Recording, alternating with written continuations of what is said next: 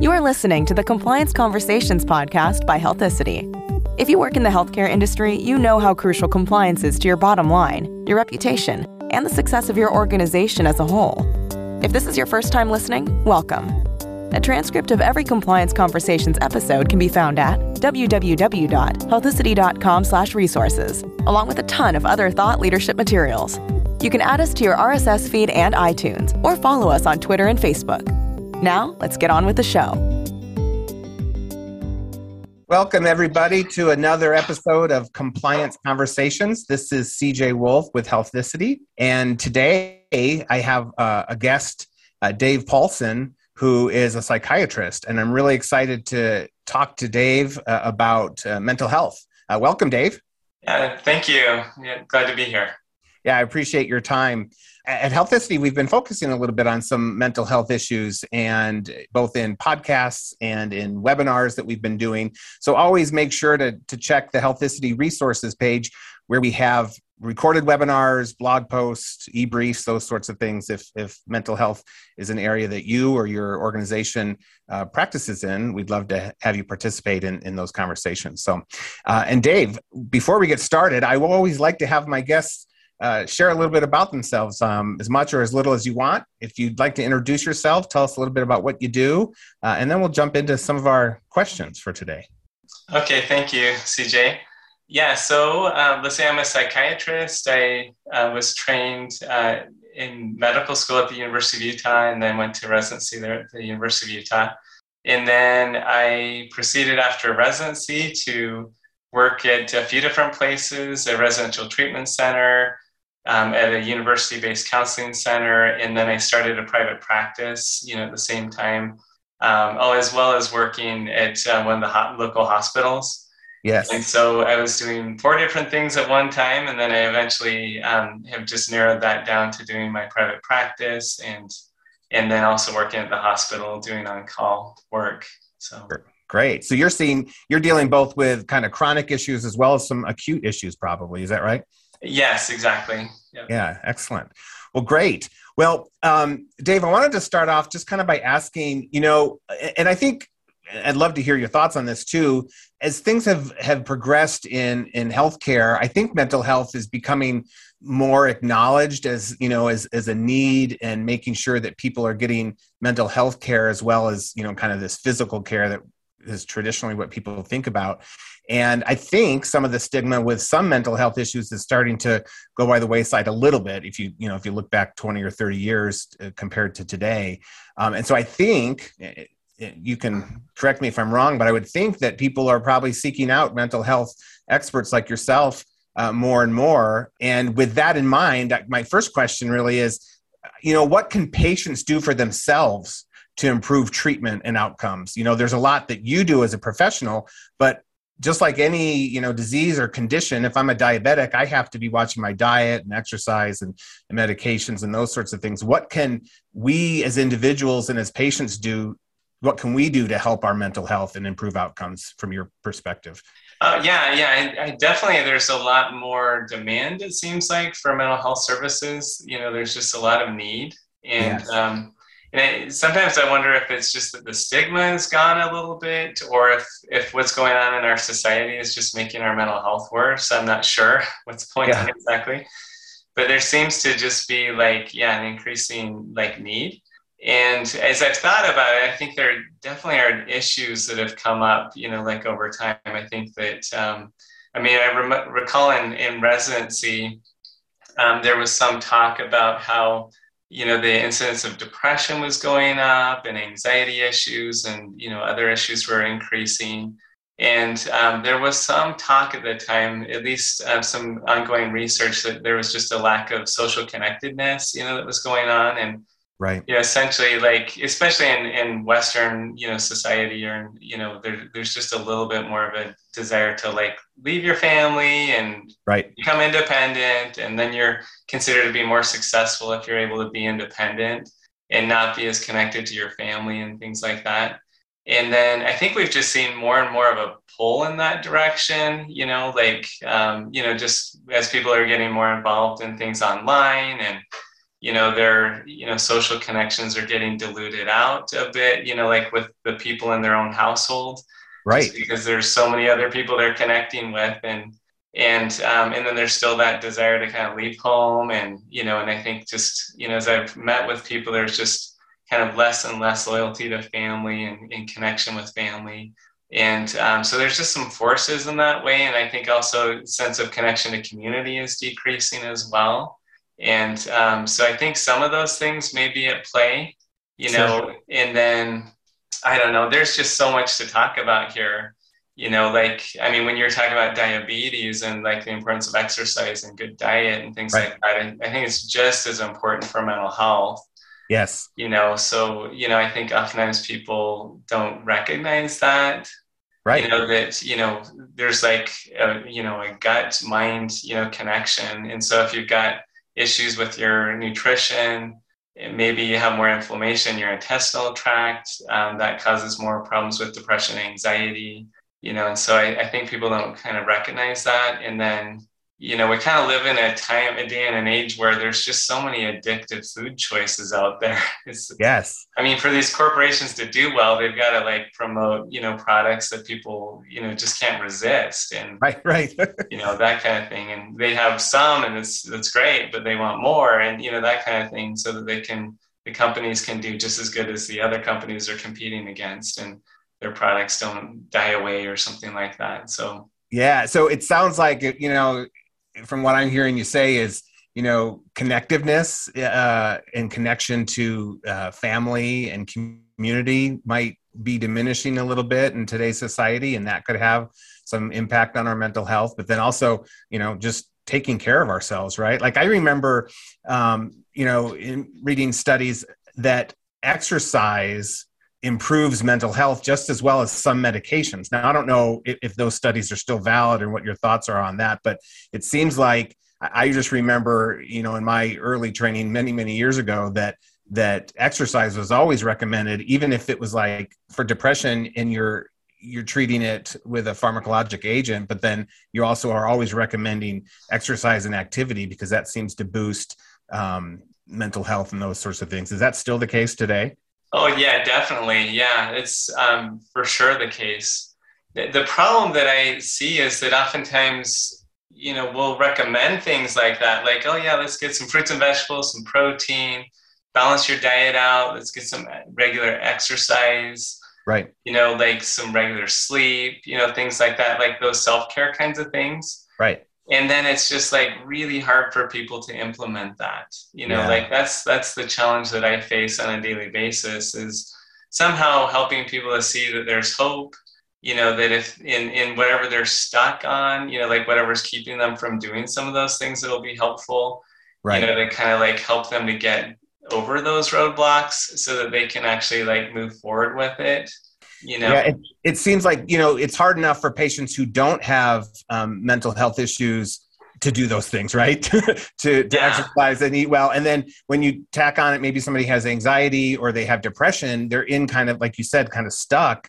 And it's hard to get that initial oomph or that initial push right? To, to get them out of out of that hole. And and it and it can just be I, I can just imagine how difficult it can be uh, for some people when they're struggling mentally just to kind of get up in the for the day and, and get out and try to do these things they they might like cognitively they might understand those instructions but motivationally they, they can't do it right yeah and I, and I think they're looking for you know something to like just kind of like change their life you know and change it yeah. quick you know and yeah. in the medicines that we have to provide i mean they can oftentimes give people a boost and they're they're helpful but kind of like you're saying it's like it's kind of neck and neck as far as what the medicines can do versus exercise or you know maybe eating, eating better you know things like that i mean it's the medicines that we have they, they take a little while to kick in and the effect you know while strong and powerful it's it's not quite enough to contend with some of these other things you know yeah. like if someone's completely neglecting themselves you know not getting regular sleep or decent nutrition, no physical activity, not connected socially. Right. You know, among other things, or maybe their inner dialogue is just really non supportive, you know, highly critical, things like that. It's just like, well, what chance do we have? You know? Right. So, so what I recommend is more like a full court press where it's like, okay, let's identify all these areas that, you know, where you're struggling and where you could be more supportive with yourself. And then let's like add in a medicine that makes sense or, you know, like a few medicines that make sense to help you. And then we just got some hard work to do. Yeah. Yeah, absolutely. And, you know, I imagine, you know, the last year and a half, two years with COVID, that may be feeding into maybe anxiety for people i don't know job loss those sorts of things but i think there's probably two sides sides to that coin like when covid hit you know i started working more from home and so i cut out like an hour and a half two hours of a commute. And so i used that time to like go for walks and i was doing more kind of regular activities. So personally i know that's anecdotal but personally covid i kind of uh, um, took the opportunity to to be a little bit more active and i actually feel better. But i can imagine that there are people who are just stressed about you know they like things no, what quote unquote normal is right? Uh, how what have you seen with covid affecting your patients and maybe just mental health in general? Yeah i think when it first started I, I definitely saw that some people were getting out more and you know like exercising being in nature.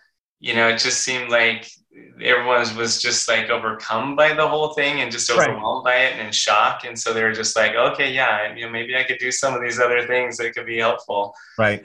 And then is it kind of, you know, went on longer, it seemed to me like um, there was just like a little bit more of a devotion to kind of what was going on in social media and the news and and things like that. And it almost seemed like people were getting a little bit more pushed to extremes, you know, as far as extreme viewpoints you know and then i just started to see like a little bit more like conflict you know just as people were kind of going to like extremes and i guess there's maybe reasons for that like algorithms and artificial intelligence that are just pushing people toward what their interests are you know but so far on that road that they you know when they get together with someone that's been pushed on a different kind of road it's sort of like right. oh that's a lot of conflict you know and then so I think there's some stress from that, but then you know just the whole uncertainty with the virus and right. you know kind of how to deal with that. I mean, I've got some that have had germ phobias before it even yes. started, but then you know it just really compounded some of their fears afterwards. And in, in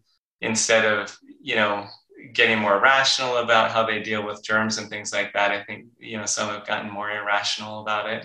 Oh yeah. Um, and then you know just all the social isolation, which has you know been you know part of the pandemic. Like that's how you have to deal with a pandemic. I think it's it's led to you know people just not being able to be as connected socially, which you know is definitely a risk factor for mental health issues.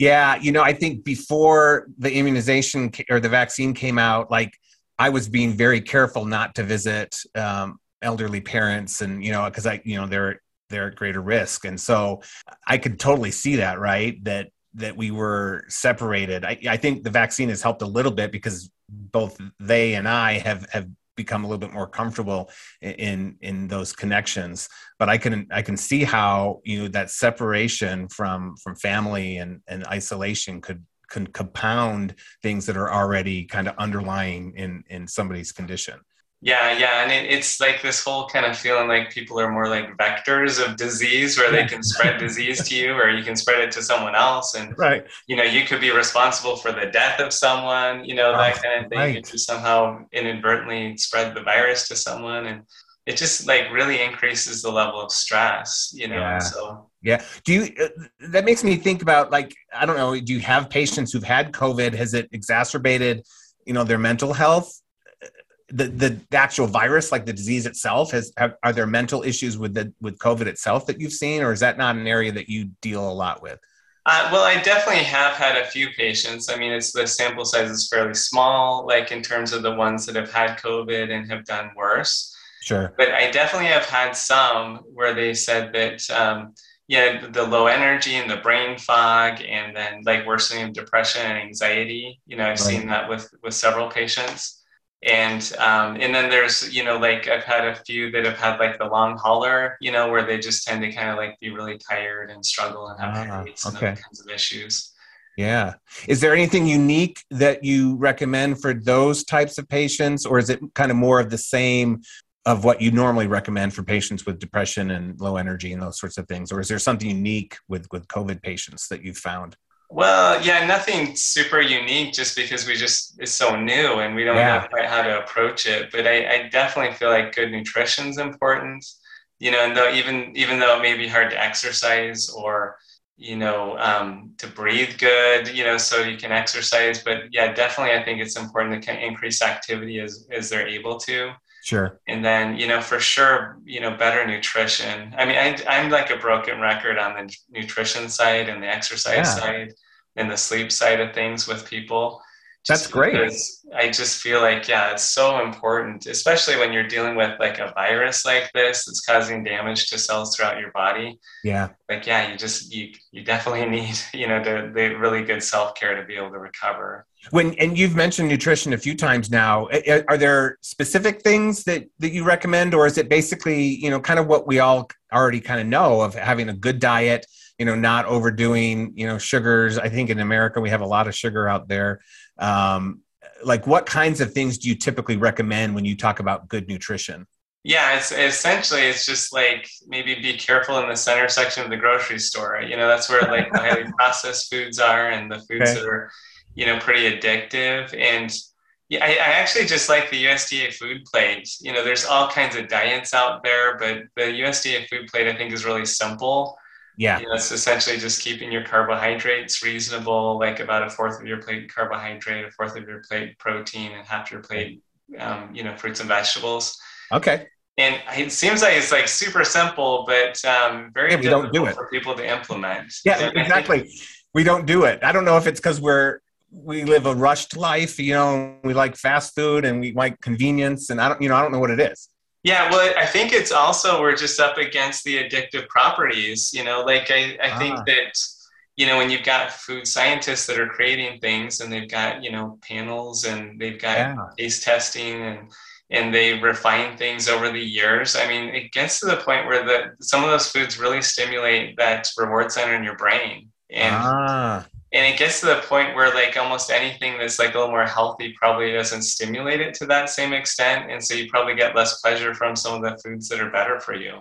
Gotcha. And do you think those those things that are in those kind of addictive foods is it the sugar? What do you, do you have a sense of what it is in those foods that kind of increase that that pleasure feeling of those certain addictive foods?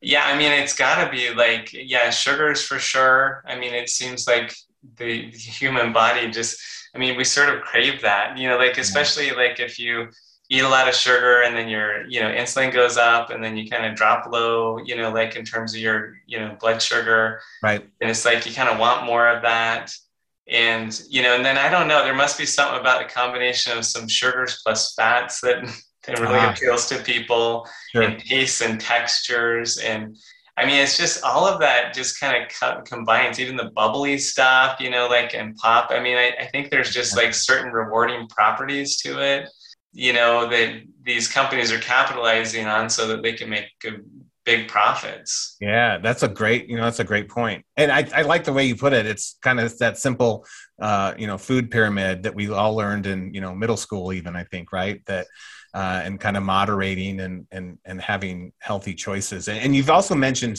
uh, sleep a couple times. I again, anecdotally, personally, that makes a huge difference in my mental attitude and in my energy level. Is when I get an appropriate amount of sleep and kind of have good sleep hygiene, right? Where I have a, a regular pattern. Uh, do you do you have specific recommendations for people who whose whose sleep hygiene is not that great? Uh, well, yeah. I mean, I, it seems to me like um, if you kind of look at, I mean, traditionally, like the kinds of TV programs that have been on late at night. I mean, we got the news, and then sure. you got all kinds of crime shows, you know, that kind of thing, and um, I don't know, like let alone like the entertainment industry. I mean, it just seems like there's, you know, like if they want people to watch, they've got to generate a lot of emotion yeah. A lot of times fear you know sometimes get people's you know heart rate up you know get, give them adrenaline rushes. Yeah. Yeah that kind of thing but like a lot of that skewed to late night you know like yeah um, so and then you know video games you know a lot of those are pretty high adrenaline activities as well. And you know and as people are doing that plus maybe some social media which can generate all kinds of you know, yes. like emotion.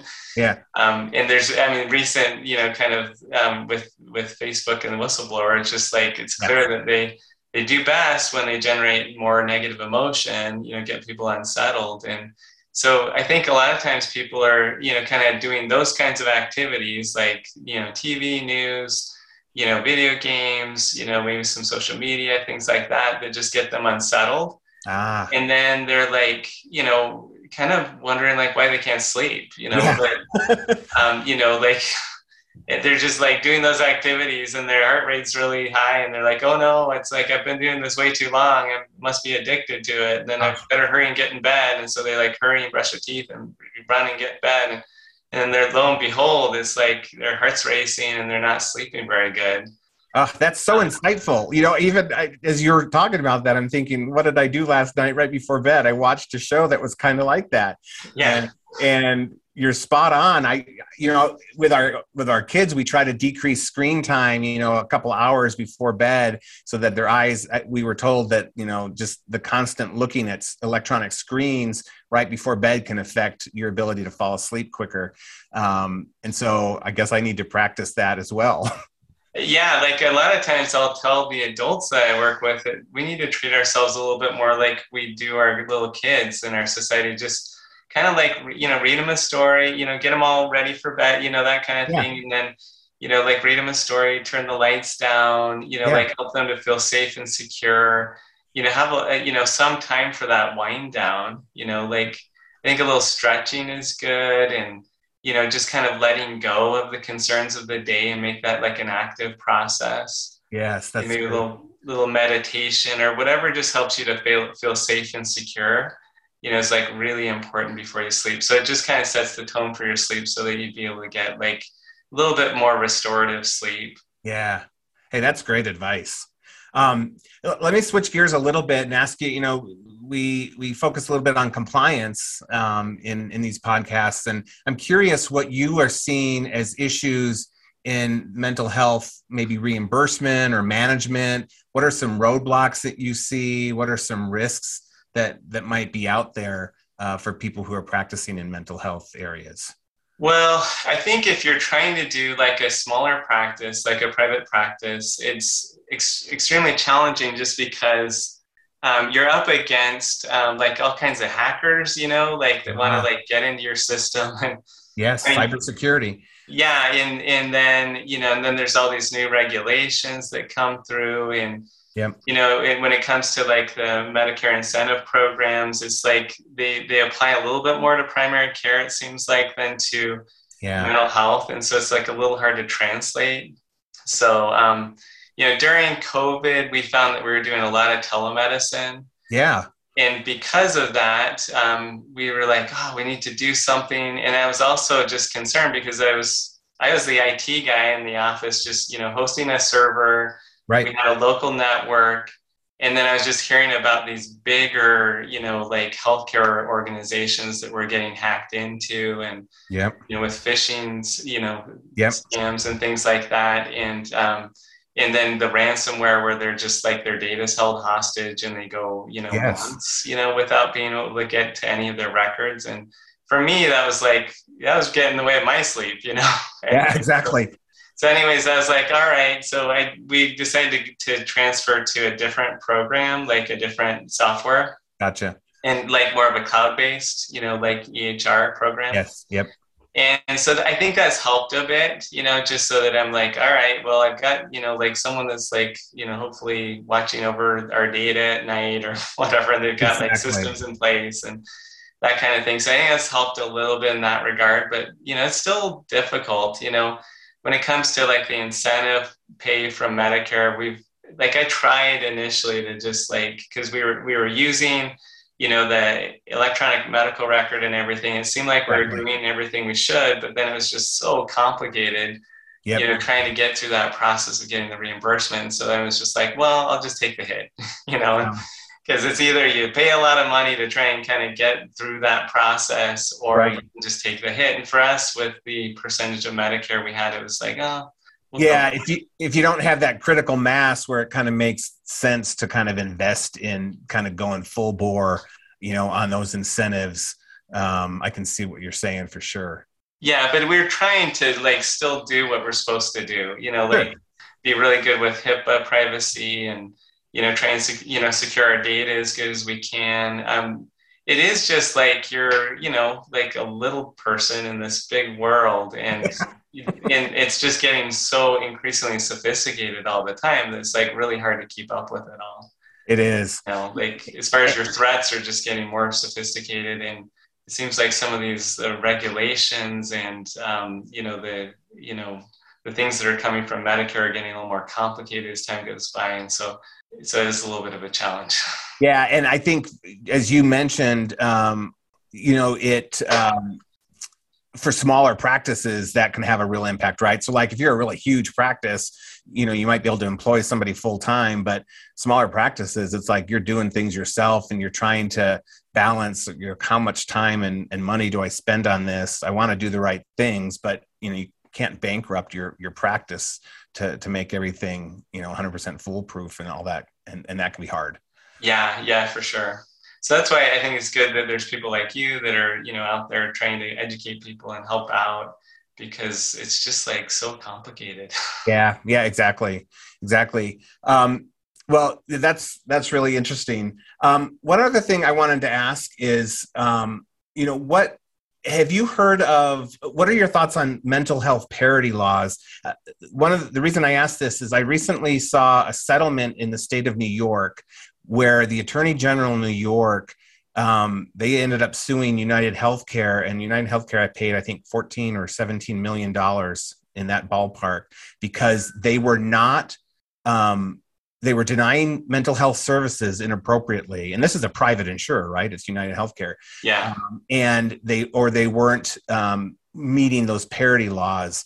You know we all, you know, years ago, these parity laws came out, and I don't know if it had any effect on people. And this is, I think, one of the first lawsuits that I've seen where the state went went against an insurance company because beneficiaries were denied mental health services, um, and that's kind of a win, I think. Have you seen these mental health parity laws uh, work? You know, are you are you still running into insurance companies that just aren't going to pay, or they they cut uh, you know visits short like you can only have four visits instead of 10 or something what what, what are you seeing I, I think for the most part it, has been good. I mean I, I remember when i first went into practice i think i started like 17 years ago something like that and we were having to do like all kinds of like treatment plans and getting you know like authorizations from insurance companies for like a certain number of visits and and maybe they give us like three visits at the most and um, and then we'd have to apply for more. And so it's just like an administrative nightmare just trying to get visits approved. Right. But then after the parity laws were passed, then it turned into like, you know, better situation. And okay. so like, especially as we do like an E&M code or something like that, and then we add on like the therapy code, it's, it seems right. like it's been covered pretty well. Good. I mean, I once in a while there are some issues like I'll have patients where if they're like seeing a therapist separately and then they're seeing me, right, then they have to be like really judicious about like how they're doing their visits for the year. Yep.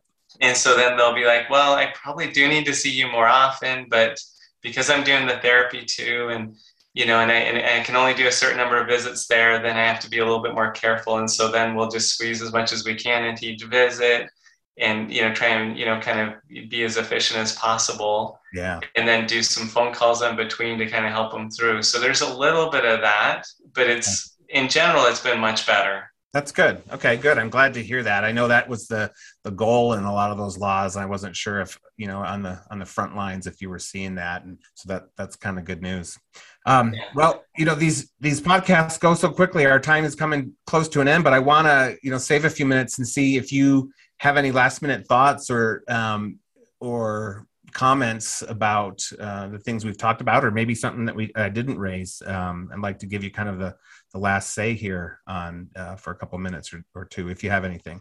Oh yeah, I mean, I I don't know. I, I guess the one other thing I was thinking about is just yeah, we kind of this society that we live in. It seems like people are going for like a quick fix, you know, like sure. as you can imagine. I mean, I mean, everything's like about like you know they want things delivered to their door you know um, you know i had one patient that was kind of struggling with their diet and you know trying to kind of eat a little bit more healthy but in in some weak moments they've ordered you know candy from DoorDash you know so it's just oh. like a bunch of candy from you know like the store just comes to their door you know that kind yeah, of thing. easy, so easy to get. Yeah it's so easy to get. And then i think that when they're approaching the mental health you know they want it to be like you know sort of i'll do this and then i'll get better you know quick. And then you know they want you know almost like a snake oil you know like mm-hmm. yeah.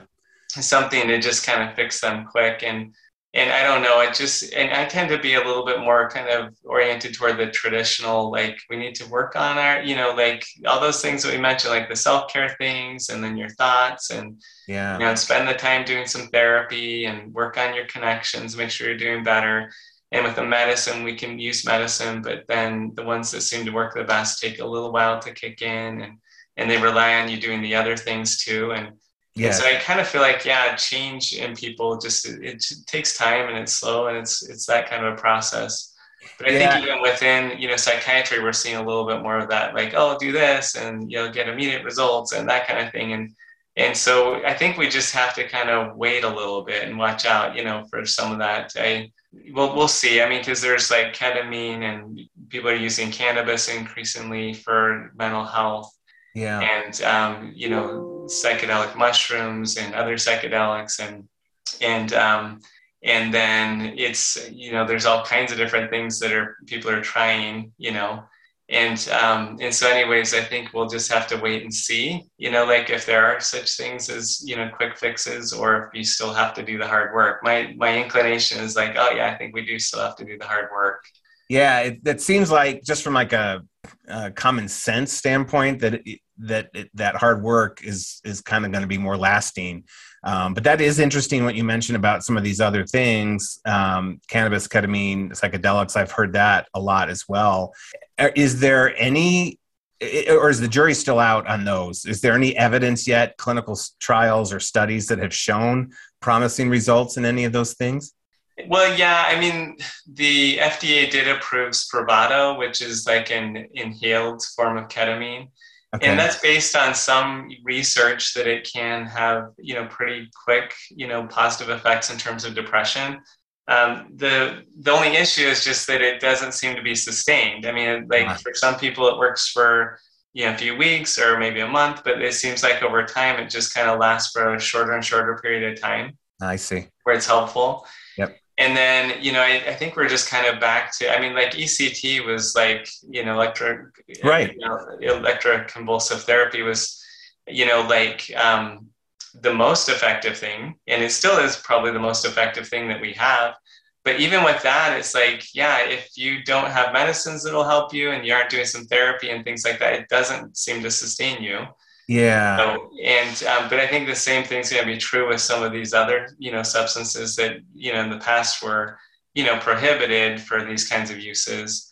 I think that um, just because they're you know controlled and you know yep and um, but but I think that now they're they're finding well you know maybe there is some benefit maybe a little bit of a reset from it so there could be some efficacy that way yeah That's some people are doing um, some of these substances to kind of like aid in psychotherapy and we'll see you know kind of where that goes but it's like there's kind of like a, a lot of you know kind of movement on it you know but sure. then the research is still lagging yep and so I, that's kind of where I'm at. I'm like, oh, I'm maybe I'm so old fashioned. I don't know. Like I struggle with you know some of the things on you know in the media right. and social media, and now I'm struggling a little bit with some of the use of these you know substances that before were prohibited, and now it's just like you know we're just going to do some research and see if it work. You know. Yep. Yep. Yeah, it's almost like so. It sounds like the the long term jury is still out, right? Like whether those are going to have long term uh, benefits or if you, you need to combine those, if at all, if they're helpful at all, with kind of the the standard, right? Which is you know good mental hygiene and um, like you're talking about, yeah, psychotherapy and learning. You know, if we think it, because some of us think wrong, right? Like that that contributes to certain mental health issues if, if you um, aren't thinking the right way, right? Yeah, exactly. Mm-hmm. Yeah, and you kind of have to solve those things long term for you to have kind of a long term uh, success. Is is kind of what I'm hearing you say. Yeah, yeah, and I think just gotta be patient and persistent, keep the hope alive, like while you're trying to work through things, you know. So yeah, well, Dave, this has been really, really interesting. Really appreciate your expertise and you taking some time to to talk to us a little bit about uh, mental health and the importance of of um, of mental health in our lives and, and how to how to take care of ourselves. Really appreciate your time. Oh yeah, yeah, it's been great to join you, and thanks for inviting me. Yeah. Well, everybody, thanks for listening um, to another uh, episode. And uh, until next time, we'll we'll see you in our next episode. Take care, everyone. Compliance Conversations is sponsored by Healthicity. Healthicity designs software and services that simplify compliance and auditing challenges that reduce your risk and save you money. Where others see complexity, we see simplicity. For more information, visit healthicity.com.